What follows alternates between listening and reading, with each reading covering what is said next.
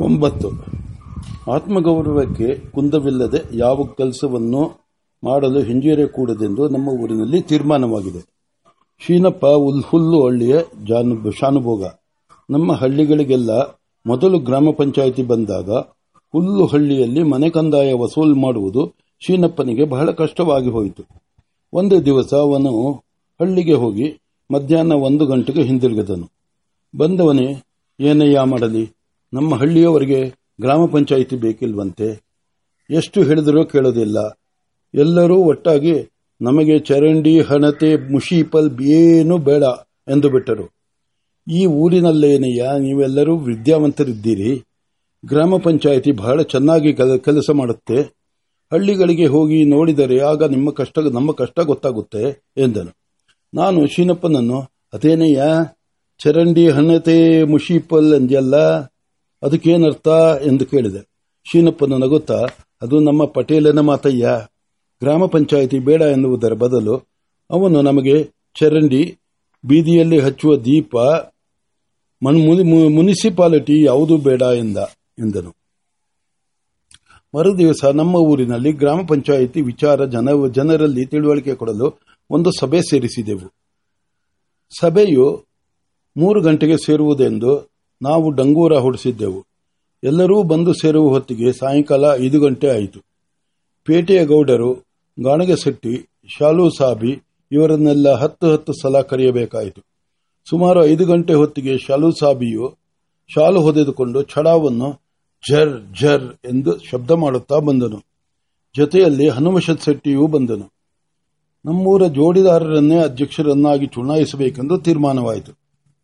ಆದರೆ ಅಧ್ಯಕ್ಷರನ್ನು ಯಾರು ಚುನಾಯಿಸಬೇಕು ಎಂಬುದೇ ತಿಳಿಯಲಿಲ್ಲ. ಅಧ್ಯಕ್ಷರ ಚುನಾವಣೆಯ ಸೂಚನೆಯ ಭಾಷಣವನ್ನು ಯಾರೂ ಅವರವಗೆ ಕಂಡಿರಲಿಲ್ಲ. ಅಷ್ಟರಲ್ಲಿ ಹನುಮಶೆಟ್ಟಿಯು ಚೇರ್ಮನ್ ಅಂದರೆ ಕುರ್ಚಿ ಇರಬೇಕಲ್ಲ ಸ್ವಾಮಿ ಎಂದನು. ಈ ವಿದ್ವಾಂಸ ಇಂಗ್ಲಿಷ್ ಒಂದನೇ ಪುಸ್ತಕವನ್ನು ಓದುವಾಗ, ಚೇರ್ ಅಂದರೆ ಕುರ್ಚಿ ಎಂಬುದಾಗಿ ಗಂಟಲು ಒಣಗುವವರೆಗೆ ಉರು ಹಾಕಿದ್ದನು. ಅದು ಈಗ ಅವನಿಗೆ ಇಷ್ಟು ವಿದ್ವತ್ ಪ್ರತಿಭೆಯನ್ನು ಕೊಟ್ಟಿದ್ದಿತು. ಸಾಹೇಬರು, ಅರೆ ಹೋಗಯ್ಯ, ಕುರ್ಚಿ ಇಲ್ಲದೆ ಚೇರ್ಮನ್ ಆಗೋಲ್ವೇ? ಬೆಂಚ್ ಇಲ್ಲದೆ ಬೆಂಚ್ ಮೈ ಮ್ಯಾಜಿಸ್ಟ್ರೇಟ್ ಆಗೋಲ್ವೇ? ಅರ್ಕಡಗೂಡಿನ ಮ್ಯಾಜಿಸ್ಟ್ರೇಟ್ರು ಮೇಜದ ಮೇಲೆ ಕುಳಿತಿದ್ದನ್ನು ನಾನೇ ನೋಡಿದ್ದೇನೆ. ಈಗ ಕುರ್ಚಿಯಲ್ಲಿಂದ ತರೋದು ಎಂದು ಬಿಟ್ಟನು. ಚೇರ್ಮನ್ ಅಂತ ಕರೆದರೆ ಈ ತೊಂದರೆ ಎಲ್ಲ ಆಗುತ್ತೆ. ಅಧ್ಯಕ್ಷರು ಅಂತ ಕರೆಯ ಕರೆದು ಬಿಡಿ ಎಂದು ಶಾಮಯ್ಯಂಗಾರರು ಹೇಳಿದರು. ಆಯಿತು. ಆದರೆ ಅಧ್ಯಕ್ಷರನ್ನು ಹೇಗೆ ಚುನಾವಣೆ ಮಾಡಬೇಕೆಂದು ಯಾರಿಗೂ ಗೊತ್ತಿರಲಿಲ್ಲ. ವೆಂಕಟಾಚಾರ್ಯರು ಹಾಸನದಲ್ಲಿ ದನಗಳ ಜಾತ್ರೆಯಲ್ಲಿ, ಆ ಕಾಲದಲ್ಲಿ ಎಲ್ಲೋ ಒಂದು ಸಲ ಅಧ್ಯಕ್ಷರ ಚುನಾವಣೆ ಆದದ್ದನ್ನು ಬಾಲ್ಯದಲ್ಲಿ ನೋಡಿದ್ದರಂತೆ. ಆದರೆ ಆಗ ಅಲ್ಲಿ ಕಾರ್ಯಕ್ರಮಗಳನ್ನೆಲ್ಲ ಇಂಗ್ಲಿಷ್ ಭಾಷೆಯಲ್ಲಿಯೇ ನಡೆದುದರಿಂದ ಅವರಿಗೆ ಏನೂ ಗೊತ್ತಾಗಲಿಲ್ಲ. ನಮ್ಮ ಊರು ನಾರಾಯಣನು ಮಾತ್ರ ಹಾಗಾಗಿ ಹಾಸನಕ್ಕೆ ಹೋದಾಗ ಅಂಗಡಿಗಳಲ್ಲಿ ಬಿದ್ದಿರುತ್ತಿದ್ದ ಹಳೆಯ ಸಾಧ್ವಿ ಪತ್ರಿಕೆಗಳನ್ನು ತಂದು ಓದುತ್ತಿದ್ದನು. ಮತ್ತು ಅದರಲ್ಲಿದ್ದ ಆ ಸಭೆ, ಈ ಸಭೆಗಳ ವಿಷಯಗಳನ್ನೆಲ್ಲ ನಮಗೆ ಆಗಾಗ ಓದಿ ಹೇಳುತ್ತಿದ್ದನು. ಎಲ್ಲರ ಮಾತಿನಂತೆ ಅಧ್ಯಕ್ಷರನ್ನು ಚುನಾಯಿಸಬೇಕೆಂದು ಅವನು ಎದ್ದು ನಿಂತುಕೊಂಡನು. ಸಾಮಾನ್ಯವಾಗಿ ಅವನು ಬಹಳ ವಾಚಾಳಿ. ಒಂದು ಗಂಟೆಯವರೆಗಾದರೂ ಬಿಡದೆ ಮಾತನಾಡತಕ್ಕವನು. ಆದರೆ ಈಗ ಮಾತ್ರ ಅವನಿಗೆ ಮಂತ್ರವನ್ನು ಹಾಕಿದಂತೆ ಆಗಿಬಿಟ್ಟಿದ್ದಿತು. ಎರಡು ಮೂರು ನಿಮಿಷ ಮಂಕಾಗಿ ಸುಮ್ಮನೆ ನಿಂತುಕೊಂಡು ನಿಂತುಕೊಂಡನು. ನಾವೆಲ್ಲ, ಇದೇನೆಯ, ಇವನು ಪ್ರಾರಂಭಿಸುವುದಿಲ್ಲವೇನೋ? ಎಂದುಕೊಂಡೆವು. ಅಷ್ಟು ಹೊತ್ತಿಗೆ ನಾರಾಯಣನು, ಸಭಾಧ್ಯಕ್ಷರೇ ಮತ್ತು ಪ್ರತಿನಿಧಿಗಳೇ, ಎಂದನು. ಸಭಾಧ್ಯಕ್ಷರನ್ನು ಚುನಾಯಿಸುವುದಕ್ಕೆ ನಿಂತಿದ್ದವನೇ ಸಭಾಧ್ಯಕ್ಷರೇ ಎಂದು ಪ್ರಾರಂಭಿಸಬೇಕಾದರೆ ಏನು ಹೇಳಬೇಕು? ಹೋಗಲಿ, ಕೊನೆಯಲ್ಲಾದರೂ ನಾರಾಯಣನು ಜೋಡಿದಾರರು ಅಧ್ಯಕ್ಷರಾಗಬೇಕೆಂದು ಪ್ರಾರ್ಥಿಸುತ್ತಾನೋ? ಏನೋ ಎಂದುಕೊಂಡಿದ್ದೆವು. ಜೋಡಿದಾರರು ಹಾಗೆಯೇ ನಿರೀಕ್ಷಿಸುತ್ತಿದ್ದರು. ಆದರೆ ನಾರಾಯಣನು ಎರಡು ಮೂರು ಸಲ ಜೋಡಿದಾರರು ಎಂಬ ಹೆಸರು ಎಂದು ಹೇಳಿ, ಹಂಸಕ್ಷೀರ ನ್ಯಾಯದಂತೆ ನನ್ನ ತಪ್ಪನ್ನು ಮನ್ನಿಸಬೇಕು ಎಂದು ಕುಳಿತು ಬಿಟ್ಟನು ನಾರಾಯಣನ ಸೂಚನೆಯನ್ನು ಶೀನಪ್ಪನು ಅನುಮೋದಿಸಬೇಕೆಂದು ಗೊತ್ತಾಗಿದ್ದಿತು. ನಾರಾಯಣನು ಕೂತು ಕುಳಿತ ಕೂಡಲೇ ಶೀನಪ್ಪನು ಎದ್ದು, ನಾರಾಯಣನು ಹೇಳಿದ್ದುದೆಲ್ಲ ನನಗೆ ಸಮ್ಮತ. ಎಂದು ಹೇಳಿ ಕುಳಿತುಕೊಂಡನು ಇಬ್ಬರಲ್ಲಿ ಒಬ್ಬನೂ ಕೂಡ ಜೋಡಿದಾರರನ್ನು, ಅಧ್ಯಕ್ಷರನ್ನಾಗಿ ಮಾಡಲು ಪ್ರಾರ್ಥಿಸುತ್ತೇವೆ ಎಂದು ಹೇಳಲಿಲ್ಲ. ಅಧ್ಯಕ್ಷರ ಬೇಡವೋ ಜೋಡಿದಾರರಿಗೆ ಅನುಮಾನ ಬಂದು ಹೋಯಿತು. ಆಗ ಶಾಲು ಸಾಹೇಬರು ಎದ್ದು ನಿಂತುಕೊಂಡು, ಜೋಡಿದಾರ್ ಸ್ವಾಮಿ, ನೀವೇ ಅಧ್ಯಕ್ಷರಾಗಬೇಕು. ಹಾಗೆ ಮೊದಲೇ ತೀರ್ಮಾನವಾಗಿದೆ. ಅದನ್ನೇ ಶೀನಪ್ಪನೂ ನಾರಾಯಣಪ್ಪನೂ ಹೇಳಿದುದು, ಎಂದರು. ಸದ್ಯ ಅಷ್ಟು ಹೇಳಿದ್ದೇ ಸಾಕೆಂದು ಜೋಡಿದಾರರು ಅಲ್ಲೇ ಹಾಸಿದ ಚಾಪೆಯ ಮೇಲೆ ಕುಳಿತುಕೊಂಡರು. ಅನಂತರ ಸಭಾ ಕಾರ್ಯವು ಪ್ರಾರಂಭವಾಯಿತು. ಜೋಡಿದಾರರು ಗ್ರಾಮ ಪಂಚಾಯಿತಿಗಳ ಉದ್ದೇಶಗಳನ್ನೆಲ್ಲ ಹೇಳಿ, ನಮ್ಮ ಊರು ಮನೆಗಳಿಗೆಲ್ಲ ಕಂದಾಯವನ್ನು ಹಾಕಿದೆ ಎಂದರು. ಆಮ್- ಆಮೇಲೆ ಆ ಮಾತನ್ನೇ ಸ್ವಲ್ಪ ತಿದ್ದುಕೊಂಡು ಸರ್ಕಾರದವರು ಕಂದಾಯವನ್ನು ಹಾಕಬೇಕೆಂದು ತೀರ್ಮಾನಿಸಿದ್ದಾರೆ ಎಂದರು. ಬೋರೇಗೌಡನು, ನಾನು ಕಂದಾಯವನ್ನು ಕೊಡುವುದಿಲ್ಲ ಎಂದನು. ಸಾಯವರು ಕೂತ್ಕೊಳ್ಳ, ಬಲ್ಲ, ನೀನು ಅಪ್ಪನ ಕೊಡಬೇಕು. ಒಲೆ ಮುಂದಲ್ ಪುರಾಣ ಇಲ್ಲುವುದು ಬೇಡ ಎಂದರು. ಬೋರೇಗೌಡನು, ಸಾಹೇಬರೇ, ತಾವು ಸಭಾಸ್ಥಾನದಲ್ಲಿ ಈ ರೀತಿಯಾಗಿ ಮಾತನಾಡಬಾರದು ಎಂದು ಹೇಳಿ ಅಧ್ಯಕ್ಷರ ಕಡೆ ನೋಡಿದನು. ಸಾಹೇಬರು, ನಿನ್ನನ್ನು ಬಲ್ಲೆ, ನಿಮ್ಮ ಅಪ್ಪನನ್ನು ಬಲ್ಲೆ, ಸರ್ಕಾರದ ಮೇಲೆ ನಡೆಯೋದಿಲ್ಲ ನಿನ್ನ ಪರಾಕ್ರಮ. ಪರಾಕರ್ಮ. ಹಾಕಿದ ಕಂದಾಯ ತೆತ್ತು ಬಿಡಬೇಕಾಗುತ್ತೆ ಎಂದರು. ಅಧ್ಯಕ್ಷರು, ಸಾಹೇಬರೇ, ಸಭೆಯಲ್ಲಿ ಸ್ವಲ್ಪ ಗೌರವದಿಂದ ಮಾತನಾಡಬೇಕು. ಸದಸ್ಯರ ಮನಸ್ಸನ್ನು ನೋಯಿಸಬಾರದು ಎಂದರು. ಬೋರೇಗೌಡನು ಜೋಡಿದಾರರ ಕಡೆಗೆ ತಿರುಗಿ, ನಾವು ಕಟ್ಕೊಂಡ ಮನೆಗೆ ನಾವೇ ಬಾಡಿಗೆ ಕೊಡ ಕಂದಾಯ ಎಲ್ಲ ಕೊಡಬೇಕಾ ಎಂದು ಎಂದನು. ಜೋಡಿದಾರರು, ಆ ದುಡ್ಡೆಲ್ಲ ನಮ್ಮ ಊರಿಗೆ ಉಪಯೋಗವಾಗುತ್ತೆ. ಬೀದಿ ಗುಡಿಸೋದಿಕ್ಕೆ, ಚರಂಡಿ ತೆಗೆಸೋದಿಕ್ಕೆ, ರಾತ್ರಿ ದೀಪ ಹತ್ತಿಸೋದಿಕ್ಕೆ ಕುಡಿಯೋ ನೀರು ಬಾವಿ ತೆಗೆಯೋದಿಕ್ಕೆ ಸರ್ಕಾರದವರು ಒಂದು ಕಾಸನ್ನು ಮುಟ್ಟುವುದಿಲ್ಲ. ನಮಗೆ ಎಲ್ಲವನ್ನು ಕೊಟ್ಟು ಎಂದರು. ಬೋರೇಗೌಡನು ಜಿಗುಪ್ಸೆಯಿಂದ ಬೀದಿ ಬೀದಿ ಗುಡಿಸೋದಕ್ಕೆ ನಮಗೆ ಆಳ್ಬೇಡ ಪೇಟೆನೆಲ್ಲ ನಾವೇ ನಮ್ಮ ಮನೆ ಮುಂದೆ ಬೆಳಗಾಗುವ ವೇಳೆಗೆ ಗುಡಿಸಿ ಕಸವನ್ನು ತೆಗೆದುಕೊಂಡು ಹೋಗಿ ಹೊಲದ ಗೊಬ್ಬರದ ಗುಂಡಿಗೆ ಹಾಕಿಬಿಡುತ್ತೇವೆ ನಮ್ಮ ಅಪ್ಪ, ಅಜ್ಜ ಮುತ್ತಂಜಂದರ ಮುತ್ತಜ್ಜಂದರ ಕಾಲದಿಂದ ಹೀಗೆಯೇ ನಡೆದಿದೆ. ಮಗ, ಮೊಮ್ಮಗನ ಕಾಲಕ್ಕೂ ಹೀಗೆಯೇ. ಕಸನೆಲ್ಲ ಕೊಟ್ಟಿಗೆಯಲ್ಲಿ ಹಾಕಿ ಹೊಲಕ್ಕೆ ಬರ್ತೀವಿ. ಬರ್ತೀವಿ. ಬೀದಿ ಗುಡಿಸೋ ಆಳು ನಿಮ್ಮ ಬ್ರಾಹ್ಮರಿಗೆ ಬೇಕು. ನಿತ್ಯ ಮನೆ ಮುಂದೆ ಎಂಟು ಹತ್ತು ಎಂಜಿಲೆಲೆ ಆರತಿ ಹಾಕ್ತೀರಿ ಗಾಳಿ ಬಂದರೆ ಪಟ ಹರಿದಾಗೆ ಊರೆಲ್ಲ ಹಾರಾಡುತ್ತವೆ. ನಾವು ಗಂಗಡದಲ್ಲಿ ಉಂಡು ತೊಳೆದು ಬಿಡ್ತೀವಿ. ನಮಗೆ ಬೀದಿ ಬೇಡ ಬೀದಿ ಗುಡಿಸೋ ಆಳು. ಕಂದಾಯ ಹಾಕಿ ಅವರೇ ಇಟ್ಕೊಂಡು ಹಾಕೊಂಡು ಬೀದಿ ಗುಡಿಸ್ಕೊಳ್ಳಿ. ಸೇದೋ ಬಾವಿ ನಮ್ಗೆ ಯಾಕೆ? ಬಾವಿ ಉಪ್ಪು ನೀರು, ಕುಡಿಯೋರು ಯಾರು? ಊರ್ ಸುತ್ತ ನಾಲೆ ಇದೆ, ಹೊಳೆ ಹರಿತಿದೆ. ಬಾವಿ ಬೇಕಾದವರಿಗೆ ಕಂದಾಯ ಹಾಕಿ ತೆಗೆಸ್ಕೊಡಿ ನಮಗೂ ನಮ್, ನಿಮ್ಮ ಚರಂಡಿನೂ ಬೇಡ ಹಣತೆನೂ ಬೇಡ, ಬಾವಿನೂ ಬೇಡ, ಪಂಚಾಯಿತಿ ಮೊದಲೇ ಬೇಡ ಎಂದು ಬಿಟ್ಟನು. ಸಾಹೇಬರು, ನಿಮ್ಮಪ್ಪ ನನಗೆ ಮಿತ್ರ, ನೀನು ಹಿತಶತ್ರು ಹಿತಶತ್ರು ಆಗಬೇಡ. ಹಿತಶತ್ರು ಒಂದೇ ಹಿತಶತ್ರು ಎಂದು ಹೇಳಿದುದನ್ನೆಲ್ಲ ವ್ಯರ್ಥವಾಯಿತು. ಪೇಟೆಯ ಗೌಡರೆಲ್ಲ ಬೋರೇಗೌಡನ ಮಾತನ್ನೇ ಅನುಮೋದ- ಅನುಮೋದಿಸಿದರು. ಬಹಳ ಹೊತ್ತು ಚರ್ಚೆ ನಡೆದು, ಪೇಟೆಗೆ ರಾತ್ರಿ ದೀಪವನ್ನು ಕೊಟ್ಟು ಬ್ರಾಹ್ಮಣರಿಗೆ ಬೀದಿಗೆ ಒಬ್ಬ ಗುಡಿಸುವನನ್ನು ಕೊಡಬೇಕೆಂದು ತೀರ್ಮಾನವಾಯಿತು. ಸಭೆಯು ಮುಕ್ತಾಯವಾಗುವುದರೊಳಗೆ ರಾತ್ರಿ ಹತ್ತು ಗಂಟೆ ಆಯಿತು. ಸದಸ್ಯರಲ್ಲಿ ಅನೇಕರು ಕುಳಿತದ್ದಲ್ಲಿಯೇ ತೂಕಡಿಸುತ್ತಿದ್ದರು. ಸಭೆಯಲ್ಲಿ ನಡೆದ ತೀರ್ಮಾನಗಳಿಗೆ ರುಜು ಮಾಡಬೇಕೆಂದು ಕೇಳಿದಾಗ, ಅದರಿಂದ ತಮಗೇನು ಗ್ರಹಚಾರ ಬರುವುದು ಎಂದುಕೊಂಡು ಅರ್ಧ ಜನರು ಹೇಳದೆ ಕೇಳದೆ ಹೊರಟು ಹೋದರು.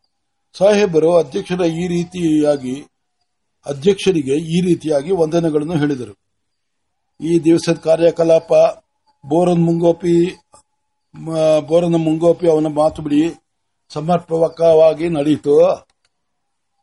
ನಡೆಸಿ ಚೇರ್ಮನ್ ಮಾಡಿದ ಸಭಾಸ್ಥಾನಾಧಿಪತಿಗಳಿಗೆ ನಾವೆಲ್ಲ ಬಹಳ ಕೃತಜ್ಞರಾಗಿದ್ದೇವೆ ಅಂತೂ ಸಭೆಯು ಅಂದಿಗೆ ಮುಕ್ತಾಯವಾಯಿತು. ಮರುದಿವಸ ನನ್ನ ಹತ್ತಿರ ಬಂದು ಈ ರೀತಿ ಹೇಳಿದನು. ಪರವಾಗಿಲ್ಲ. ನನ್ನ ಹುಲ್ ಹುಲ್ಲು ಹಳ್ಳಿ ಈ ಊರು ಎರಡೂ ಒಂದೇ. ನಮ್ಮ ಹಳ್ಳಿ ಪಟೇಲ ಇವತ್ತು ಬೆಳಗ್ಗೆ ಬಂದು ಹೇಳ್ದ. ಹೇಳಿದಕ್ಕೆ ವಿಚಾರ ಕೇಳಿದೆ ನೀನೆಷ್ಟು ನಗತ್ತೀಯೋ. ಅಮಲ್ದಾರ್ ಆಫೀಸ್ನಿಂದ ಅವನಿಗೆ ನಿನ್ನನ್ನು ಚೇರ್ಮನ್ ಆಗಿ ನಿಯಾಮಕ ನಿಯಾಮಕ ಮಾಡಿದೆ ಎಂದು ಆರ್ಡರ್ ಬಂದಿತು. ಪಟೇಲನಿಗೆ ಗಾಬರಿಯಿಂದ, ಜಂಗಾಬಲವೇ ತಪ್ಪಿ ಹೋಯಿತು. ಹುಟ್ಟಿದಂದಿನಿಂದ ಅವನಿಗೆ ಸರ್ಕಾರದಿಂದ ನೇರವಾಗಿ ಒಂದು ಆರ್ಡರೂ ಬಂದಿರಲಿಲ್ಲ. ಸಾಲದಕ್ಕೆ ಅವನಿಗೆ ಓದುವುದಕ್ಕೆ ಬೇರೆ ಬರದು. ಆರ್ಡರ್ ತಂದುಕೊಟ್ಟ ಅಂಚೆ ಜವಾನನನ್ನು ಇದೇನು ಎಂದು ಕೇಳಿದನು. ಅವನು, ನಿಮಗೆ ಬಂದಿದೆ ಚೇರ್ಮನ್ ಎಂದು ಬಿಟ್ಟನು. ಸರಿ, ಹಳ್ಳಿಯಲ್ಲಿ ಎಲ್ಲರ ಬಾಯಲ್ಲಿಯೂ ಪಟೇಲರಿಗೆ ಚೇರ್ಮನ್ ಬಂದೈತೆ ಬಂದೈತೆ, ಪಟೇಲರಿಗೆ ಚೇರ್ಮನ್ ಬಂದೈತೆ. ಕಚೇರಿಯಿಂದ ಸುಬಾದಾರರೇ ಆರ್ಡರ್ ಕೊಟ್ಟರು ಅವರೇ ಎಂಬುದು ಸುದ್ದಿಯಾಗಿ ಹೋಯಿತು. ಆದರೆ ಚೇರ್ಮನ್ ಎಂದರೆ ಏನೆಂಬುದನ್ನು ಒಬ್ಬನಿಗೂ ತಿಳಿದಿರಲಿಲ್ಲ. ಪಟೇಲನು ಈ ದಿವಸ ನನ್ನ ಬಳಿಗೆ ಓಡಿ ಬಂದು, ಏನಾದರೂ ಮಾಡಿ ನನಗೆ ಈ ಚೇರ್ಮನ್ ತಪ್ಪಿಸಿಬಿಡಿ, ಹತ್ತು ರೂಪಾಯಿಯನ್ನಾದರೂ ನಿಮಗೆ ಕೊಟ್ಟೇನು ಎಂದನು. ಚೇರ್ಮನ್ನರಾಗಲು ಉಳಿದ ಅನೇಕ ಪಟೇಲರು ಇದೇ ರೀತಿ ಹೆದರಿ ಹಿಂತೆಗೆದುದನ್ನು ನಾನು ಕಂಡಾರೆ ಕಂಡಿದ್ದೇನೆ. ಮನೆ ಕಂದಾಯ ಹಾಕಬೇಕಾದರೆ ನಮ್ಮ ಊರಿನಲ್ಲಿ ಚರ್ಚೆ ನಡೆದದ್ದು ನಡೆದದ್ದೇ. ಬೆಲೆಗೆ ತಕ್ಕಂತೆ ಕಂದಾಯವನ್ನು ಹಾಕಬೇಕೆಂದು ಕೂಡಲೇ ಮನೆಗಳ ಬೆಲೆಗಳೆಲ್ಲ ಬೆಲೆಗಳೆಲ್ಲ ಇದ್ದಕ್ಕಿದ್ದಂತೆ ಹಿಡಿದು ಹೋಯಿತು. ಸಾಹೇಬರ ಮನೆ, ಒಂದು ಮನೆಯನ್ನು ಶೀನಪ್ಪ ಕ್ರಯಕ್ಕೆ ಕೇಳುತ್ತಿದ್ದನು. ಸಾಹೇಬರು ಅದಕ್ಕೆ ನಾಲ್ಕು ರೂಪಾಯಿ, ನಾಲ್ಕು ನೂರು ರೂಪಾಯಿ ಬೆಲೆ ಹೇಳಿದನು. ಕಂದಾಯವನ್ನು ನಿಷ್ಕರ್ಷೆ ಮಾಡುವಾಗ, ಅದರ ಬೆಲೆ ಏನೆಂದು ಕೇಳಿದಾಗ, ನೂರು ರೂಪಾಯಿಗೂ ಕೇಳುವರಿಲ್ಲ ಎಂದನು. ಶೀನಪ್ಪನು ಕೂಡಲೇ ಏನಯ್ಯ ನಿನ್ನೆ ದಿವಸ ಮುನ್ನೂರ ಎಂಬತ್ತು ರೂಪಾಯಿಗೆ ಕೊಡಲ್ಲ ಅಂತಂದೆ ಎಂದನು ಸಾಹೇಬರಿಗೆ ಅತ್ತ ಹುಲಿ ಇತ್ತ ದರಿ ಎಂಬಂತೆ ಆಯಿತು. ಅವರು, ಆ ಮನೆ ನಾನು ಕೊಡೋದೇ ಇಲ್ಲ, ನನಗೇ ಬೇಕು ಎಂದರು. ಹುಲ್ಲು ಮನೆಗೆ ಕಂದಾಯವಿಲ್ಲವೆಂದು ತಿಳಿದು ಕೂಡಲೇ ಬೋರನು, ಅದೊಂದು ಉಪಾಯ, ಮನೆಗೆ ನಾನೇ ಹುಲ್ಲನ್ನೇ ಒದಿಸುತ್ತೇನೆ? ಅಂತೂ ಕಂದಾಯಗಳನ್ನು ನಿಷ್ಕರ್ಷ ಮಾಡಿದ್ದಾಯಿತು. ಶಾನುಭೋಗರು ನಮ್ಮೊಂದಿಗೆ ಒಂದು ದಿವಸ ಅಯ್ಯ ರಾಮು ಈ ಕಂದಾಯ ವಸೂಲ್ ಮಾಡೋ ಕೆಲಸ ನನ್ನ ಶತ್ರುವಿಗೂ ಬೇಡ ಅಂದರು. ನಾನು, ಅದೇನು ಸ್ವಾಮಿ, ಅಂತಹ ಕಷ್ಟ? ಕುಳುವಾಡಿಗೆ ಕುಳುವಾಡಿ ಕಳುಹಿಸಿದರೆ ತಂದು ಕೊಡ್ತಾರೆ ಎಂದನು ಶಾನುಭೋಗರು, ಮೊನ್ನೆ ನೋಡು, ಆ ಮಾದನ ಹೆಂಡತಿಯು ಕುಳುವಾಡಿಯನ್ನು ಪರಕೆಯಿಂದ ಹೊಡೆಯಲು ಓಡಿಸಿಕೊಂಡು ಬಂದಳು. ಅವನಿಗೆ ಕೋಪ ಬಂದು ಅವಳ ಮನೆಯ ಬಾಗಿಲನ್ನೇ ಎತ್ತುಕೊಂಡು ಬಂದು ಬಿಟ್ಟ ಸರಿ, ಬೆಳಗ್ಗೆ ನಾನು ಅವಳ ಮನೆಗೆ, ಮನೆ ಹತ್ತಿರ ಹೋಗಿದೆ ನನಗೂ ಅದೇ ಆಯಿತು. ಆಶೀರ್ವಾದ. ಆಮೇಲೆ ಆ ಚನ್ನನ ವಿಚಾರ ಸ್ವಲ್ಪ ಕೇಳು. ಅವನಿಗೆ ಇವತ್ತೆಲ್ಲೋ ಸ್ವಲ್ಪ ದುಡ್ಡು ಬರುತ್ತೆ ಅಂತ ತಿಳಿಯಿತು. ಅವನು ಒಡ್ಡರಹಳ್ಳಿಗೆ ಹೋಗಿದ್ದ. ಬರುವ ದಾರಿಯನ್ನೇ ನಿರೀಕ್ಷಿಸುತ್ತಾ ನದಿಯ ದಾಡಿ ದಡದಲ್ಲಿ ಹಾಯಿಗಡುವಿನ ಬಳಿ ನಿಂತಿದ್ದ. ನಿಂತಿದ್ದೆ. ನಾನು ನಿಂತಿದ್ದುದನ್ನು ಅವನು ದೂರದಿಂದ ನೋಡಿ ನದಿಯಿಂದ ಅರ್ಧ ಮೈಲು ಮೇಲುಗಡೆ ನೀರು ಆಳವಾಗಿದ್ದರೂ ನದಿಯನ್ನು ಈಜಿ ದಾಟಿ ಮನೆ ಸೇರಿಬಿಟ್ಟ. ನಾನು ಮಧ್ಯಾಹ್ನದವರೆಗೆ ನಿಂತು ಬಿಸಿಲಿನಲ್ಲಿ ಬೆಂದು ಸೋತು ಮನೆಗೆ ಬಂದೆ. ಮನೆ ಕಂದಾಯವನ್ನು ಕೇಳುವುದಕ್ಕೆ ಹೋದ ಕೂಡಲೇ ನನ್ನ ಕಡೆಗೆ ನಾಯಿಗಳನ್ನು ಚೂ ಬಿಟ್ಟರು ಬಿಟ್ಟವರು ಎಷ್ಟೋ ಮಂದಿ. ಬಾಗಿಲನ್ನು ಹಾಕಿಕೊಂಡು ನಾನು ಎಷ್ಟು ಕಿರಿಚಿದರು ರಕ್ಷೆ ಮಾಡದವರು ಎಷ್ಟೋ ಮಂದಿ. ಮನೆ ಸೋರುತ್ತೆ, ಗೋಡೆ ಬಿದ್ದಿದೆ, ಸರಿ ಮಾಡಿಸ್ಕೊಡಿ, ಕಂದಾಯ ಕೊಡುತ್ತೇವೆ ಎಂದು ಎಂದವರು ಎಷ್ಟೋ ಮಂದಿ. ಸಾಕಪ್ಪ, ಸಾಕು ಎಂದರು. ನಾನು ಗ್ರಾಮ ಪಂಚಾಯಿತಿ ಸದಸ್ಯರು ಸದಸ್ಯರು ಏನು ಮಾಡುತ್ತಿದ್ದಾರೆ? ಪ್ರಜೆಗಳಿಗೆ ತಿಳುವಳಿಕೆ ಕೊಡುವುದು ಅವರ ಕರ್ತವ್ಯವಲ್ಲವೇ ಎಂದೆನು. ಶಾನುಭೋಗರು ಅವರೆಲ್ಲ ನಮಗೂ ಯಾರಿಗೂ ನಂಬರ್ ಬೇಡ ಅನ್ನುತ್ತಾರೆ. ನಾವೇ ಬಲಾತ್ಕಾರದಿಂದ ಮೆಂಬರ್ ಮಾಡಿದ್ದೇವೆ ಎಂದೆ- ಎಂದರು. ವಸೂಲಾದಷ್ಟೇ ಕಂದಾಯ ಸಾಕೆಂದು ಒಬ್ಬ ಗುಡಿಸುವವನನ್ನು ನೇಮಿಸಿದ್ದುದಾಯಿತು ಅವನು ತಿಂಗಳಿಗೆ ಇಪ್ಪತ್ತು ರೂಪಾಯಿ ಕೇಳಿದನು. ಬ್ರಾಹ್ಮಣರು ಯಾರು ಎಂಜಲೆಲೆಗಳನ್ನು ಗುಡಿಸುವುದಿಲ್ಲ. ಕೇಳಿದಷ್ಟು ಕೊಟ್ಟೆ ಕೊಡುತ್ತಾರೆಂದು ಅವನ ನಂಬಿಕೆ. ಸಾಲದಕ್ಕೆ ಬೋರೆಗೌಡ ಬೇರೆ. ಎಂಜಲೆಲೆ ಬೀದಿಗೆ ಬಿಸಾಡೋರು ಆಯ್ಗೋಳು. ಇಪ್ಪತ್ತಿಲ್ಲದೆ ನಲವತ್ತು ಕೊಡ್ತು, ಕೊಟ್ಟು ಗುಡಿಸ್ಕೊಳ್ಳಿ. ನಮಗೇನಾದ ಕೊಟ್ಕೊಂಡು ಎಂದನು ನಮ್ಮ ಊರಿನಲ್ಲಿ ಬೀದಿ ಗುಡಿಸುವವನಿಗೆ ಇಪ್ಪತ್ತು ರೂಪಾಯಿ ಕೊಡುವುದು ಎಂದರೆ ಅಜ್ಜಿ ನೂತದ್ದೆಲ್ಲ ಅಜ್ಜನ ಉಡಿದಾರಕ್ಕೆ ಎನ್ನುವ ಸಮಾಚಾರ. ಸರಿ, ದೇವಸ್ಥಾನದಲ್ಲಿ ಬ್ರಾಹ್ಮಣ ಮಹನೀಯರ ಮತ್ತೊಂದು ಪ್ರಚಂಡ ಸಭೆ ನಡೆಯಿತು. ಜೋಡಿದಾರರನ್ನೇ ಮತ್ತೆ ಅಧ್ಯಕ್ಷರನ್ನಾಗಿ ಚುನಾಯಿಸಿದೆವು. ಶೀನಪ್ಪ ಮೂರು ದಿವಸಗಳಿಂದಲೂ ಒಂದು ಭಾಷಣವನ್ನು ತಯಾರು ಮಾಡಿ ಇಟ್ಟುಕೊಂಡಿದ್ದನು. ಅದರ ಸಾರಾಂಶವಿಷ್ಟು. ಬೀದಿ ಗುಡಿಸುವವನು ತಿಂಗಳಿಗೆ ಇಪ್ಪತ್ತು ರೂಪಾಯಿ ಕೇಳುತ್ತಾನೆ. ಅಷ್ಟನ್ನು ಕೊಡಲು ನಮಗೆ ಶಕ್ತಿ ಇಲ್ಲ. ಕೊಡದಿದ್ದರೆ ಅವನು ಬೀದಿಯನ್ನು ಗುಡಿಸುವುದೇ ಇಲ್ಲವಂತೆ. ಇದಕ್ಕಾಗಿ ನಮ್ಮ ನಮ್ಮ ಮನೆಯ ಬಾಗಿಲಿನ ಎಂಜಲೆಲೆಗಳನ್ನು ನಾವೇ ಗುಡಿಸಿಕೊಳ್ಳಬೇಕು. ಎಲೆಗಳನ್ನು ಅವರವರ ತಿಪ್ಪಿಗೆ ಹಾಕಬೇಕು. ಅಥವಾ ಬಾಗಿಲನ್ನ, ಬಾಗಿಲಿನಲ್ಲಿಯೇ ಸುಟ್ಟರೂ ಚಿಂತೆ ಇಲ್ಲ. ಹೀಗೆ ಮಾಡದಿದ್ದರೆ ನಮ್ಮ ಆತ್ಮಗೌರವ ಉಳಿಯುವಂತೆ ಇಲ್ಲ. ಶೀನಪ್ಪನ ಮಾತು ಕೇಳಿ ವೈದಿಕ ಶಿಖಾಮಣಿಗಳಾದ ನಮ್ಮ ಭಾವನವರ ಮುಖವೆಲ್ಲ ಕೆಂಪಾಯಿತು. ನರಸಿಂಹಾಚಾರ್ಯರು ಚೀಚಿ ಎಂದರು. ಶಾಸ್ತ್ರಿಗಳು ಶಾಂತಂ ಪಾಪಂ ಎಂದರು. ಎಲ್ಲರೂ ಒಂದೇ ಮಾತಿನಲ್ಲಿ ವೈದಿಕರಾಗಿ ಎಂಜಿಲೆಲೆಯನ್ನು ಎತ್ತುವುದು ಎಲ್ಲಾದರೂ ಉಂಟೆ ಅಪ್ಪಿತಪ್ಪಿ ಎಂಜಲು ತೆಗೆದಿದ್ದರೆ, ತಗುಲಿದರೆ ವೈದಿಕ ಇದು ತಗಲಿದರೆ ಸಚಿ, ಸಚೇಲ ಸ್ನಾನ ಮಾಡಬೇಕು. ಆಗ ಆ ಕೆಲಸ ನಮ್ಮಿಂದ ಎಂದಿಗೂ ಆಗದು. ಏನೋ ಏನೋ ಶಿನ ಅಂತಹ ವೈದಿಕರ ಹೊಟ್ಟೆಯಲ್ಲಿ ಹುಟ್ಟಿ ಇಂಥ ಮಾತುಗಳನ್ನು ನೀನು ಆಡಬಹುದೇ ಎಂದರು. ಶೀನಪ್ಪನು ಈ ವಾದಕ್ಕೆ ತಯಾರಾಗಿದ್ದನು. ಹಾಗಾದರೆ ಇಪ್ಪತ್ತು ರೂಪಾಯಿಗಳನ್ನೇ ಕೊಡಿ. ಈಗ ಇರುವವರಿಗೆ ಇರುವವರು ಇರುವುದರೇ ಎರಡರಷ್ಟು ಕಂದಾಯ ಹಾಕಿ ಎಂದನು. ಕಂದಾಯವನ್ನು ಕೊಡುವುದಕ್ಕೆ ಯಾರಿಗೂ ಸಮ್ಮತಿ ಇರಲಿಲ್ಲ. ಆದರೆ ಮೈಲಿಗೆಯ ಪ್ರಶ್ನೆಯೋ ಶೀರಪ್ಪನು ಅದಕ್ಕೆ ಒಂದು ಉಪಾಯವನ್ನು ಸೂಚಿಸಿದನು. ಅವನು ಹೇಳಿದ್ದು ಇಷ್ಟೇ. ಸ್ವಾಮಿ, ಬೆಳಗ್ಗೆ ಹಾಸಿಗೆಯಿಂದ ಎದ್ದ ಮೇಲೆ ನಿಮಗೇನು ಕೆಲಸ? ಯಾವ ಅಧಿಕಾರಕ್ಕೆ ಹೋಗಬೇಕು? ಯಾವ ರಾಜ್ಯ ಆಳ್ಬೇಕು? ಎಲ್ಲರೂ ಬಿಸಿಲು ಕಾಯಿಸುತ್ತಾ ಬೀದಿ ಬಾಗಿಲಿನಲ್ಲಿ ಕುಳಿತು ಅರ್ಧ ಗಂಟೆ, ಒಂದು ಗಂಟೆ ನಶ್ಯ ಗಿಶ್ಯ ತೀಡುತ್ತಾ ಹೊರಟೆ ಹೊಡಿತಾ ಇರ್ತೀರಿ. ಆಗ ನಿಮ್ಮ ಮನೆ ಬಾಗಿಲ ಮುಂದೆ ನೀವೇ ಗುಡಿಸಿ ಗುಡಿಸಿ ಹಾಕಿ ಒಲೆಗೆ ಹೋಗಿ ಸ್ನಾನ ಮಾಡಿ ಒಳಗೆ ಹೋಗಿ ಸ್ನಾನ ಮಾಡಿ, ಇಲ್ಲದಿದ್ದರೆ ನದಿಯಲ್ಲಿ ಮುಳುಗು ಬಿಟ್ಟು ಬನ್ನಿ. ನಿಮ್ಮ ಮನೆ ಬಾಗಿಲನ್ನು ನೀವೇ ಗುಡಿಸಿಕೊಂಡರೆ ನಿಮ್ಮ ವೈದಿಕ ವೃತ್ತಿಗೆ ಅಡ್ಡಿಯೇ ಎಂದನು. ವೈದಿಕ ವೈದಿಕ ವೃತ್ತಿಯನ್ನು ಎಂಬುದನ್ನು ಕೇಳಿ ನಮ್ಮ ಭಾವನವರಿಗೆ ಸ್ವಲ್ಪ ಕೋಪ ಬಂದಿತು. ಅವರು, ಆ ಮಾತೆಲ್ಲ ನಿನ್ಗೆ ಯಾಕಯ್ಯ? ಈಗ ಯಾರು ಯಾರು ಎಂಜಲೆಲೆಗಳನ್ನು ಗುಡಿಸಲು ಒಪ್ಪುತ್ತಾರೋ ಅದನ್ನು ಕೇಳು, ಎಂದರು. ರಾಮಶಾಸ್ತ್ರಿಗಳು ಆಗುವುದಿಲ್ಲ ಎಂದುಕೊಂಡು, ಎಂದರು. ಅವರು ಹದಿನೈದು ವರ್ಷದ ಮಗನೂ ಎದ್ದು ನಿಂತುಕೊಂಡು, ನಾನು ನಿತ್ಯ ನಮ್ಮ ಮನೆ ಮುಂದೆ ಗುಡಿಸುತ್ತೇನೆ ಎಂದನು. ಒಬ್ಬೊಬ್ಬರಾಗಿ ಎಲ್ಲರೂ ಒಪ್ಪಿಕೊಂಡರು. ನಮ್ಮ ಭಾವದವರು ಮಾತ್ರ ಒಪ್ಪಲಿಲ್ಲ. ವೈದಿಕ ವೈದಿಕ ವೃತ್ತಿ ಎಂದು ಹಾಸ್ಯ ಮಾಡದನ್ನಲ್ಲ ಎಂದು ಅವರಿಗೆ ಶೀನಪ್ಪನ ಮೇಲೆ ಬಹಳ ಕೋಪ. ಕೊನೆಗೆ ಅಧ್ಯಕ್ಷರಾದ ಜೋಡಿದಾರರು ಈಗ ಎಲ್ಲರೂ ಒಪ್ಪಿಗೆ ಒಪ್ಪಿದಂತಾಯಿತು. ಕೃಷ್ಣಯ್ಯಂಗಾರರು ಮಾತ್ರ ಆಗುವುದಿಲ್ಲ ಎನ್ನುತ್ತಾರೆ. ಕೃಷ್ಣಯ್ಯಂಗಾರರು ಅಂದ್ರೆ ನಮ್ಮ ಭಾವ. ಇಷ್ಟು ಜನರು ತೀರ್ಮಾನವನ್ನು ನಿರ್ಲಕ್ಷಿಸುವುದಕ್ಕೆ ಆಗುವುದಿಲ್ಲ. ಏನು ಮಾಡುವುದು? ಎಂದರು. ಅಷ್ಟು ಜನರ ಮಾತನ್ನು ಮೀರುವುದಕ್ಕೆ ನಮ್ಮ ಭಾವನವರಿಗೆ ಇಷ್ಟವಿರಲಿಲ್ಲ. ಆದರೆ ಶೀನಪ್ಪನ ಮೇಲೆ ಅವರಿಗೆ ಕೋಪವಿದ್ದುದರಿಂದ ಅವರು ಮಾತನಾಡದೆ ಸುಮ್ಮನೆ ಕುಳಿತಿದ್ದರು. ಕೊನೆಗೆ ಶೀನಪ್ಪನ ಎದ್ದು ನಿಂತುಕೊಂಡು, ಚಿಂತೆ ಇಲ್ಲ. ಕೃಷ್ಣಯ್ಯಂಗಾರ್ ಮನೆಯ ಬಾಗಿಲನ್ನು ನಾನು ಗುಡಿಸ್ತೇನೆ, ಎಂದನು. ಆ ಮಾತನ್ನು ಕೇಳಿ ಕೆಲವರು ಶಬಾಷ್ ಎಂದರು, ಕೆಲವರು ಅವನೊಬ್ಬ ಹುಚ್ಚ ಎಂದರು. ಅಂತೂ ಸಭೆಯು ಮುಕ್ತಾಯವಾಯಿತು. ಒಂದು ತಿಂಗಳಾದ ನಂತರ ಚೀನಪ್ಪನಿಗೆ ಆ ವಿಷಯ ಜ್ಞಾಪಕಕ್ಕೆ ಬಂದಿತು. ಮರುದಿವಸ ನಮ್ಮ ನಮ್ಮ ಮನೆಯ ಮುಂದಲೇ ಎಂಜಿಲೆಲೆಗಳನ್ನು ನಾವೇ ಗುಡಿಸಲು ಹಾಕಲು ಪ್ರಾರಂಭಿಸಿದೆವು. ಪಟೇಲ ಪೇಟೆಯ ಗೌಡರು ಬ್ರಾಹ್ಮಣ ಪರವಾಗಿಲ್ಲ ಎಂದರು. ಶೀನಪ್ಪ ಪ್ರತಿದಿನವೂ ಬೆಳಗ್ಗೆ ಊರು ಒಂದು ಗಸ್ತು, ಇರೋದು ಮೂವತ್ತೈದು ಮನೆ ತಿರುಗುತ್ತಿದ್ದ. ಯಾರ ಮನೆ ಬಾಗಿಲಿನಲ್ಲಿ ಗಾಳಿ ಪಟಗಳು ಬಿದ್ದಿದ್ದರೂ ಗುಡಿಸಿ ಬೆಂಕಿ ಹಚ್ಚಿಸಿ ಬಿಡುತ್ತಿದ್ದ. ನಮ್ಮ ಭಾವನವರ ಮನೆ ಬಾಗಿಲನ್ನು ಗುಡಿಸುವುದು ಅವನ ಪಾಲಿಗೆ ಬಿದ್ದಿತ್ತು. ಇದರಿಂದ ನಮ್ಮ ಊರು ಬಹಳ ನಿರ್ಮಲವಾಯಿತು.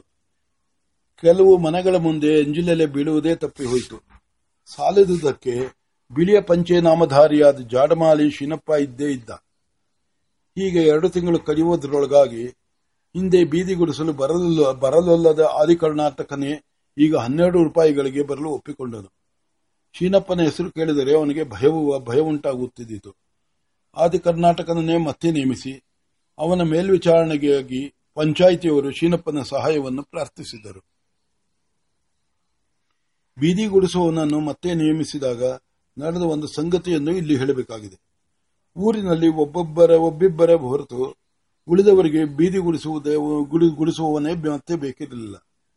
ಕೆಲವರಂತೂ ಬೇಡವೇ ಬೇಡ. ಹೀಗೆ ನಾವೇ ನಮ್ಮ ನಮ್ಮ ಮನೆಯ ಬಾಗಿಲುಗಳನ್ನು ಗುಡಿಸಿಕೊಳ್ಳೋಣ. ಪಂಚಾಯಿತಿ ದುಡ್ಡನ್ನು ಹಾಕಿ ಒಂದು ಬೀಜದ ಹೋರಿಯನ್ನು ತರೋಣ ಎಂದನು ಶೀನಪ್ಪನು ಹಾಗೆಯೇ ಆಗಲಿ ಎಂದನು. ಉಳಿದವರು ನಗುತ್ತಾ, ಈ ಮಡಿ ಜಾಡಮಾಲೆ ಇರುವವರೆಗೆ ನಮಗೇನು ಭಯ ಎಂದರು. ಶೀನಪ್ಪನು, ನೀವೆಲ್ಲ ಮೈಗಳ್ಳರು. ಈ ಉಪಾಯ ಎಲ್ಲ ನಾ ಬಲ್ಲೆ ಎಂದನು.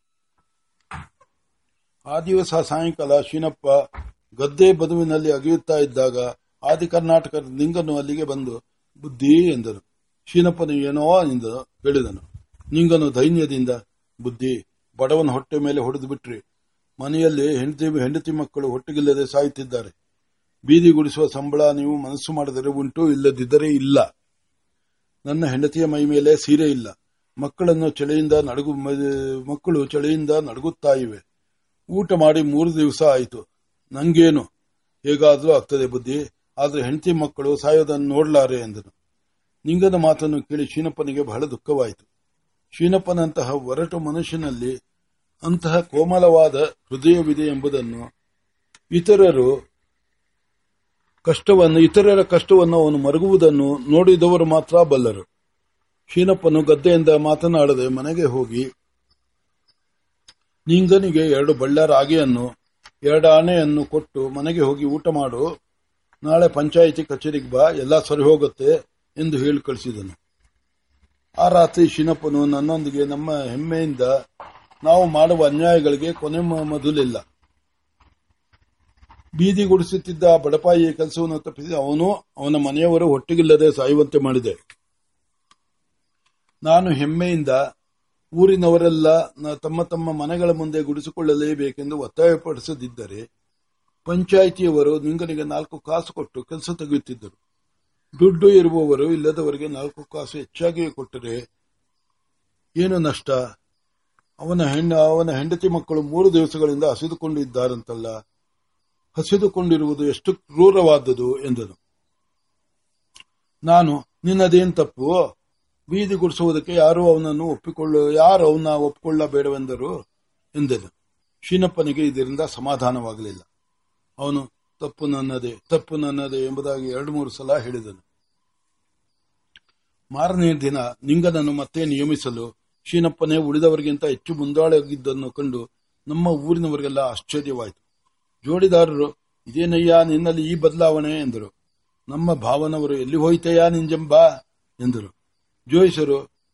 ಆರಂಭ ಶೂರಾಹ, ಕಲು ದಾಕ್ಷಿಣಾತ್ಯಾಹ ದಕ್ಷಿಣ ಕೆಲಸ ದೇವರ ದೇಶದವರೆಲ್ಲ ಕೆಲಸ ಪ್ರಾರಂಭದಲ್ಲಿ ಮಾತ್ರ ಬಹಳ ಶೂರರು ಎಂದರ್ಥ.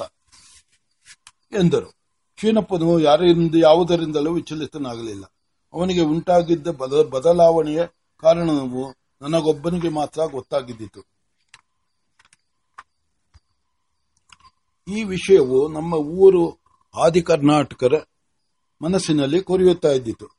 ಶೀನಪ್ಪನ ಸುಗುಣಗಳನ್ನು ನಿಂಗನು ವರ್ಣಿಸುವುದು ವ್ಯರ್ಥವಾಯಿತು. ಯಾವುದಾದರೂ ಸಮಯ ಸಿಕ್ಕಿದ್ದರೆ ಬ್ರಾಹ್ಮಣರಿಗೆ ಕೈ ತೋರಿಸಬೇಕೆಂದು ಅವರು ನಿರೀಕ್ಷಿಸುತ್ತಿದ್ದರು. ಅಷ್ಟರಲ್ಲಿಯೇ ನಾರಾಯಣ ಭಟ್ಟನ ಮನೆಯಲ್ಲಿ ಒಂದು ಮುದಿ ಎಮ್ಮೆ ಸತ್ತು ಹೋಯಿತು. ಆ ಎಮ್ಮೆಯನ್ನು ಕಂಡರೆ ಅವರ ಮನೆಯವರಿಗೆಲ್ಲ ಪ್ರಾಣ. ಅದರ ನಾಲ್ಕು ಐದು ಕರುಗಳು ದೊಡ್ಡ ಎಮ್ಮೆಗಳಾಗಿ ಈಗಲೂ ಕರೆಯುತ್ತಿವೆ. ಭಟ್ಟನ ತಂದೆ ತಾಯಿಗಳಿಗೆ ಆ ಎಮ್ಮೆಯ ಮೇಲಿದ್ದ ಮೋಹವು ಮೋಹ ಹೇಳತಿರದು ಆದರೆ ಎಮ್ಮೆಯ ಸತ್ತು ಹೋದಾಗ ಅವರಿಬ್ಬರು ನಮ್ಮ ಹಳ್ಳಿಯನ್ನು ಬಿಟ್ಟು ಬೆಂಗಳೂರಿಗೆ ಮಗಳ ಮನೆಗೆ ಹೋಗಿದ್ದರು. ಅವರು ಹೊರಡುವಾಗಲೇ ಎಮ್ಮೆಯು ದುರ್ಬಲವಾಗುವುದರಿಂದ ಭಟ್ಟನೊಂದಿಗೆ, ಈ ಎಮ್ಮೆ ಸತ್ ಮೇಲೆ ಅದನ್ನ ಆದಿ ಕರ್ನಾಟಕರಿಗೆ ಕೊಡಬೇಡ. ಊರ್ ಮುಂದೆ ನಮ್ಮ ಹೊಲದಲ್ಲಿ ಗುಂಡಿ ತೆಗೆಸಿ ಹೂಳಿಸ್ಬಿಡು ಎಂಬುದಾಗಿ ಹೇಳಿದ್ದರು. ಅದರಂತೆ ಎಮ್ಮೆಯನ್ನು ಊರು ಮುಂದಲ್ಲಿ ಹೊಲದಲ್ಲಿ ಹೂಳಬೇಕೆಂದು ಯೋಚಿಸಿ ಭಟ್ಟರು, ಆದಿ ಕರ್ನಾಟಕರನ್ನು ಕರೆಯಲು ಹೊಲಗೇರಿಗೆ ಹೋದನು. ಆದಿ ಕರ್ನಾಟಕರೆಲ್ಲ ಒಟ್ಟಾಗಿ ಎಮ್ಮೆಯನ್ನು ನಮಗೆ ಕೊಡಿ ಎಂದು ಕೇಳಿದರು. ತಮಗೆ ನ್ಯಾಯವಾಗಿ ದೊರಕಬೇಕಾಗಿದ್ದ ಆಹಾರವು ತಪ್ಪಿ ಹೋಗುವುದನ್ನು ಕಂಡು ಅವರಿಗೆ ಬಹಳ ಅಸಮಾಧಾನವಾಯಿತು. ಹಿಂದಲ ಕೋಪವು ಸ್ವಲ್ಪ ಮಟ್ಟಿಗೆ ಇದ್ದೇ ಇದ್ದಿತು. ಅವರೆಲ್ಲ ನಾವು ಬರೋದಿಲ್ಲ. ಆ ರಾಸು ನಮ್ಗೆ, ಆ ರಾಸು ನಮ್ಗೆ ಸೇರ್ಬೇಕು. ನಾವು ಹೊರಕ್ಕೂ ಇಲ್ಲ ಹೊಳು ಹೂಳಕ್ಕೂ ಇಲ್ಲ. ಕೊಟ್ರೆ ನಮ್ ಕೊಡಿ. ಇಲ್ದಿದ್ರೆ ನೀವೇ ಹೂಲ್ಕೊಳ್ಳಿ ಎಂದರು. ಭಟ್ಟನು ಅವರಿಗೆ ತೋರಿಸಿದ ಬಹುಮಾನದ ಆಸೆಯು ಸವಿ ಮಾತುಗಳು ವ್ಯರ್ಥವಾಯಿತು.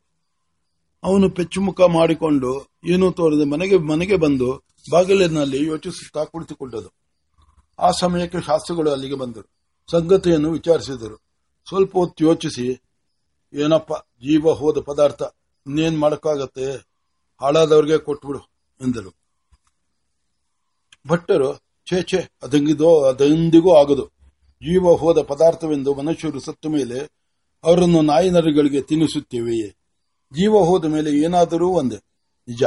ಆದರೆ ಮನಸ್ಸು ಪ್ರೇಮ ಎಂಬುದು ಇದೆಯಲ್ಲ. ಮತ್ತು ನಮ್ಮ ತಂದೆ ತಾಯಿಗಳ ಆಜ್ಞೆಯೋ? ಎಂದೆನು. ಶಾಸ್ತ್ರಗಳು ಮಾತನಾಡದೆ ಮನೆಗೆ ಹೊರಟರು. ಅನಂತರ ನಮ್ಮ ಭಾವನವರು ಭಟ್ಟನನ್ನು ಕಂಡು, ಸತ್ತದ್ದನ್ನೆಲ್ಲ ಮನೇಲಿ ಇಟ್ಕೊಳಕ್ಕಾಗತ್ತೇನೆಯ್ಯ ನಾಳೆ ಮನೆಯಲ್ಲಿ ಯಾರ ಸತ್ರ ಅವ್ರನ್ನೂ ಇಟ್ಕೊಂಡು ಇಲ್ಲೇ ಇಟ್ಕೋತೀಯೇನೋ? ಏನ್ ಚೇಷ್ಟೇನೋ ನಿಮ್ದು? ಹೇಗೋ ಸವರಿಸ್ಕೊಂಡು ಹೋಗೋದು ಬಿಟ್ಟು ಎಂದ, ಎಂದರು. ಭಟ್ಟನು ಬೇಸರಿಕೆಯಿಂದ, ನಿಮ್ಗೇನ್ ಸ್ವಾಮಿ? ಎಮ್ಮೆಯೂ ಒಂದೇ, ಕತ್ತಿಯೂ ಒಂದೇ, ಎಂದರು. ಆ ಮಾತನ್ನು ಕೇಳಿ ಭಾವನವರಿಗೆ ಸಿಟ್ಟು ಬಂದಿತು ಭಟ್ಟನು ಹಾಗೆ ಹೇಳುವುದಕ್ಕೆ ಒಂದು ಕಾರಣವಿದ್ದಿತು. ನಮ್ಮ ಭಾವನವರ ಮನೆಯಲ್ಲಿ ಒಂದು ಎಮ್ಮೆಯು ಒಂದು ದಿವಸ ಪ್ರತಿದಿನದಂತೆ ಸಾಯಂಕಾಲ ಮನೆಗೆ ಹಿಂದಿರುಗಲಿಲ್ಲ. ಮೇಯುವುದು, ಮೇಯುವುದಕ್ಕೆ ಹೋಗಿದ್ದ ಎಮ್ಮೆಯು ಬಾರದಿದ್ದರಿಂದ ನಮ್ಮ ಭಾವನವರು ಅದನ್ನು ಹುಡುಕಿಕೊಂಡು ಹೊರಟರು. ಎಮ್ಮೆಯು ಒಂದೊಂದು ದಿವಸ ಸಾಯಂಕಾಲವಾದರೂ ಊರು ಮುಂದೆ ತುರುಮಂದೆಯಲ್ಲಿ ಇರುವ ಪದ್ಧತಿ ಆಗಿದ್ದರಿಂದ ಭಾವನವರು ಆ ದಿವಸವೂ ತುರುಮಂದಿಗೆ ಹೋದರು. ಆಗ ತಾನೇ ನಮ್ಮೂರಿನಲ್ಲಿ ನಮ್ಮೂರಿನ ಮೇಲೆ ಸಂಜೆಯು, ಸಂಜೆ ಮಬ್ಬು ಕಪ್ಪು ಕವಿಯುತ್ತಿದ್ದಿತು. ದೂರದಲ್ಲಿ ಎಮ್ಮೆಯು ತಾನು ನಿತ್ಯ ಮೇಯುತ್ತಿದ್ದ ಸ್ಥಳದಲ್ಲಿ ನಿಂತಿದ್ದಿತು. ಭಾವನವರ ಹತ್ತಿರ ಹೋಗಿ ಅದರ ಬೆನ್ನಿಗೆ, ಬೆನ್ನಿನ ಮೇಲೆ ಕೈಯಿಟ್ಟು ವಿಶ್ವಾಸದಿಂದ, ಅಯ್ಯೋ ಮುಂಡೆದ, ಇನ್ನೂ ಇಲ್ಲೇ ಇದೆಯಾ? ಎಂದು ತಟ್ಟಿದರು. ಭಾವನವರು ಎಮ್ಮೆ ಎಂದುಕೊಂಡಿದ್ದುದು ಕತ್ತೆಯಾಗಿ ಅವರನ್ನು ಎರಡು ಹಿಂಗಾಲಿನಿಂದಲೇ ಒದ್ದು ಓಡಿ ಹೋಯಿತು. ಆಗಿನಿಂದ ಹುಡುಗರು ಕತ್ತೆಯನ್ನು ಕಂಡಾಗ ಕೃಷ್ಣಂಗಾರರ ಎಮ್ಮೆ ಕೃಷ್ಣಗಾರರ ಎಮ್ಮೆ ಎಂದು ಹಾಸ್ಯ ಮಾಡುತ್ತಾರೆ. ಭಾವನವರು ಕೋಪದಿಂದ ಹೊರಟೋದ ಮೇಲೆ ಸ್ವಲ್ಪ ಹೊತ್ತಿನೊಳಗಾಗಿ ಹಳ್ಳಿಗೆ ಹೋಗಿದ್ದ ಶೀನಪ್ಪ ತಲೆಯ ಮೇಲೆ ಒಂದು ದೊಡ್ಡ ಗಂಟನ್ನು ಇಟ್ಟುಕೊಂಡು ಮನೆಯ ಕಡೆಗೆ ಬಂದನು. ಬಟ್ಟನನ್ನು ನೋಡಿ ಯಾಕೋ ಇನ್ನೂ ಸ್ನಾನ ಇಲ್ಲ, ಹೆಂಡತಿ ಏನಾದರೂ ಆಶೀರ್ವಾದ? ಬಟ್ಟನು ಮಂಕಾಗಿದ್ದುದನ್ನು ನೋಡಿ ಶೀನಪ್ಪನು ಮುಂದೆ ಮಾತನಾಡದೆ ಗಂಟನ್ನು ಕೆಳಗೆ ಇಟ್ಟು ಬಾಗಿಲಲ್ಲಿ ನಿಂತುಕೊಂಡು, ಯಾಕೋ ಏನಾಯ್ತು ಹೇಳೋ ಎಂದನು. ಭಟ್ಟನು ನಮ್ಮ ದೊಡ್ಡ ಎಮ್ಮೆ ಸತ್ತೋಯ್ತು ಎಂದನು. ಶೀನಪ್ಪನು ಸ್ವಲ್ಪ ದುಃಖವನ್ನು ತೋರಿಸದೆ ಒಂದು ತಿಂಗಳಿಂದ ಸಾಯ್ತಾ ಇತ್ತು, ಇವತ್ತು ಸತ್ತೇ ಹೋಯ್ತು. ಅದರ ಹೊಟ್ಟೆಯಲ್ಲಿ ಹುಟ್ಟಿದ ಐದು ಎಮ್ಮೆಗಳಿವೆ, ಈಗ ಅದಕ್ಕೆ ಯಾಕೆ ಕಳ್ತೀಯ ಒಳ್ಳೆ ಆಟಗಾರ ನೀನು, ಎಂದನು. ಭಟ್ಟನು ನಡೆದ ಸಂಗತಿಯನ್ನೆಲ್ಲ ಹೇಳಿದನು. ಕೇಳಿ ಶೀನಪ್ಪನು ನಗುತ್ತಾ, ಮೊದಲು ಹೋಗಿ ಸ್ನಾನ ಮಾಡಿ ಊಟ ಮಾಡು, ಅನಂತರ ಅದರ ವಿಷಯ ಸರಿಪಡಿಸೋಣ ಎಂದನು.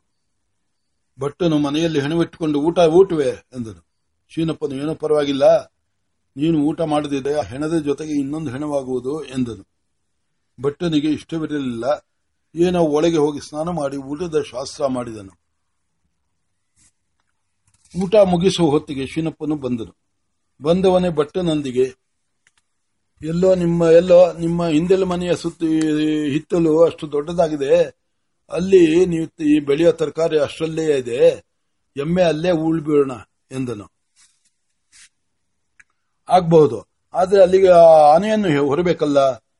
ನಾಲ್ಕು ಕಾಲುಗಳನ್ನು ಕಟ್ಟಿ ಅದರ ಮಧ್ಯೆ ಬಿದಿರನ್ನು ತೋರಿಸಿ ಹೆಗಲಿನ ಹೆಗಲಿನ ಮೇಲೆ ಹೊರಬೇಕು. ಎಮ್ಮೆಯ ಕತ್ತು ನೆಲದ ಮೇಲೆ ಎಳೆಯುತ್ತಾ ಹೊರೋದಕ್ಕೆ ಕಡೆಪಕ್ಷ ಹನ್ನೆರಡು ಜನರಾದರೂ ಬೇಕು, ಎಂದರು. ಶೀನಪ್ಪನು ಏನೂ ಇಲ್ಲ. ಹನ್ನೆರಡು ಇಲ್ಲ, ಹದಿನಾಲ್ಕು ಇಲ್ಲ. ನಾಲ್ಕು ಜನರಾದ್ರೆ ಸಾಕು. ಇಲ್ಲಿಂದ ಒಂದ್ ಫರ್ಲಾಂಗು ಕೂಡ ದೂರ ಇಲ್ಲ. ನಿಮ್ ಹಿತ್ಲು, ನಾನು, ನೀನು, ನಾರಾಯಣ, ಶ್ಯಾಮ ನಾಲ್ಕು ಜನವು ಒಂದು ಗಂಟೆ ಕಾಲ ಕಷ್ಟಪಟ್ರೆ ಒಂದಾಳುದ್ದ ಗುಂಡಿಯನ್ನು ತೆಗೆಯಬಹುದು. ಅನಂತರ ಹೊತ್ಕೊಂಡು ಹೋಗಿ ಹೂಳ್ ಬಿಟ್ರೆ ಆಯ್ತು ಅಂತ ಅಂದನು ಈ ಸುದ್ದಿ ಹರಡಿದ ಹರಡಿದ ಕೂಡಲೇ ದೊಡ್ಡ ಗೊಂದಲವೆದ್ದಿತು ಸಾತ್ವಿಕರಾಗಿ ಸನಾತನ ಧರ್ಮವ, ಧರ್ಮಾವ, ಧರ್ಮಾವಲಂಬಿಗಳಾದ ಬ್ರಾಹ್ಮಣರು ಧನ ಹೊರುವುದಕ್ಕೆ ಏನು ಆಶ್ಚರ್ಯ, ಅನ್ಯಾಯ. ಹೊರುವುದೆಂದರೆ ಏನು ಅನ್ಯಾಯ. ಆರ್ಯ ಧರ್ಮಕ್ಕೆ ಕಳಂಕ ತಂದಂತಾಯ್ತಲ್ಲ ಎಂದು ಎಲ್ಲರೂ ಆಕ್ಷೇ- ಆಕ್ಷೇಪಿಸಿದರು. ಶೀನಪ್ಪ ಅಲ್ಲಿ ಇರುವುದನ್ನು ಕೇಳಿದ ಕೂಡಲೇ ನಮ್ಮ ಭಾವನವರು, ಅವನಿಗೇನು ಜಾತಿ ಇಲ್ಲ, ಕುಲ ಇಲ್ಲ. ಅವನೊಬ್ಬ ಆದಿ ಕರ್ನಾಟಕ. ನಿನ್ನೆ ಬೀದಿಗೂಡಿಸ್ದ ಇವತ್ತು ದನ ಹೊರ್ತಾನೆ. ನಾಳೆ ಇನ್ನೇನ್ ಮಾಡ್ತಾನೋ ಎಂದರು. ಶೀನಪ್ಪ ಇದಾವುದರಿಂದಲೂ ಸ್ವಲ್ಪವೂ ಕದಲಿಲ್ಲ ಅವನು ಶ್ಯಾಮ, ನಾರಾಯಣ, ಭಟ್ಟ. ನಾಲ್ವರು ಸೇರಿ ಐದು ಅಡಿ ಆಳದ ಒಂದು ಗುಂಡಿಯನ್ನು ತೆಗೆದರು. ಎಮ್ಮೆಯ ನಾಲ್ಕು ಕಾಲುಗಳನ್ನು ಕಟ್ಟಿ ಅವುಗಳ ಮೇಲೆ ಮಧ್ಯ ಒಂದು ಬಿದಿರನ್ನು ತೂರಿಸಿದ್ದಾಯಿತು. ಎಮ್ಮೆಯನ್ನು ಹೊರುವ ವೇಳೆಗೆ ಆ ನಾಲ್ವರ ಜನರ ಜನ- ನಾಲ್ಕು ಜನರ ಹೆಗಲು ಬಿದ್ದು ಹೋಯಿತು. ದಾಂಡಿಗನಾದ ಶೀನಪ್ಪನೂ ಕೂಡ, ಏನ್ ಬಾರ್ವಪ್ಪ ಈ ಎಮ್ಮೆ? ಎಂದನು. ಒಂದ್ ಫರ್ಲಾಂಗ್ ದೂರ ಹೋಗುವುದರೊಳಗಾಗಿ ಎಮ್ಮೆಯನ್ನು ಹತ್ತು ಸಲ ನೆಲದ ಮೇಲೆ ಇಡಬೇಕಾಯಿತು. ಈ ಹೆಗಲಿನಿಂದ ಆ ಹೆಗಲಿಗೆ, ಆ ಹೆಗಲಿನಿಂದ ಈ ಹೆಗಲಿಗೆ ಮೂವತ್ತು ಸಲ ಬದಲಿಸಿ ಬದಬೆಲ- ಬದಲಿಸಿದಾಯಿತು ಹೇಗೆ ಮಾಡಿದರೂ ಭಾರ ಸರಿ ಹೋಗಲಿಲ್ಲ. ಶೀನಪ್ಪ ಆಳು ಎತ್ತರವಿಲ್ಲ. ಬಟ್ಟ ತೆಳುವಾದರೂ ಎತ್ತರ. ಹೆಚ್ಚು ಭಾರವೆಲ್ಲ ಅವನಿಗೆ ಬಿದ್ದು ಬರುತ್ತಿತ್ತು ಅವನು ಹಾ ಹಾ ಎಂದು ಕೆಳಕಿಟ್ಟು ಬಿಟ್ಟಿ, ಬಿಡುತ್ತಿದ್ದನು. ಉಳಿದವನು, ಉಳಿದವರು, ಎಮ್ಮೆ ಹಾಲ್ನ ಇದುವರೆಗೂ ಹೀರ್ ಕೊಬ್ಬಿದೆಯೇ ಸ್ವಲ್ಪ ಭಾರ ಹೆಚ್ಚಾದರೂ ಚಿಂತೆ ಎಲ್ಲ ಹೊರು. ಎಂದು ಹಾಸ್ಯ ಮಾಡುತ್ತಿದ್ದರು. ಈ ಮೆರವಣಿಗೆಯನ್ನು ನೋಡುವುದಕ್ಕೆ ಊರಿನವರೆಲ್ಲ ಸೇರಿದ್ದರು. ಹುಡುಗರು ತಂದೆ ಮಕ್ಕಳು ಕುದುರೆಯನ್ನು ಹೊತ್ತ ಕಥೆ ಚಿತ್ರದಲ್ಲಿರುವುದನ್ನು ಇಲ್ಲಿ ಪ್ರತ್ಯಕ್ಷವಾಗಿ ನೋಡಿದಂತಾಯಿತು ಎಂದರು. ಎಮ್ಮೆಯನ್ನು ಹೂಡಿದ ಸ್ಥಳದಲ್ಲಿ ಒಂದು ನಿಂಬೆ ಗಿಡ ಇದ್ದಿದೆ. ಅದರಲ್ಲಿ ಬಿಡುತ್ತಿರುವಷ್ಟು ಒಳ್ಳೆ ಹಣ್ಣು ನಮ್ಮ ಊರಿನ ಮತ್ತಾರ ಮರದಲ್ಲಿಯೂ ಬಿಡುವುದಿಲ್ಲ.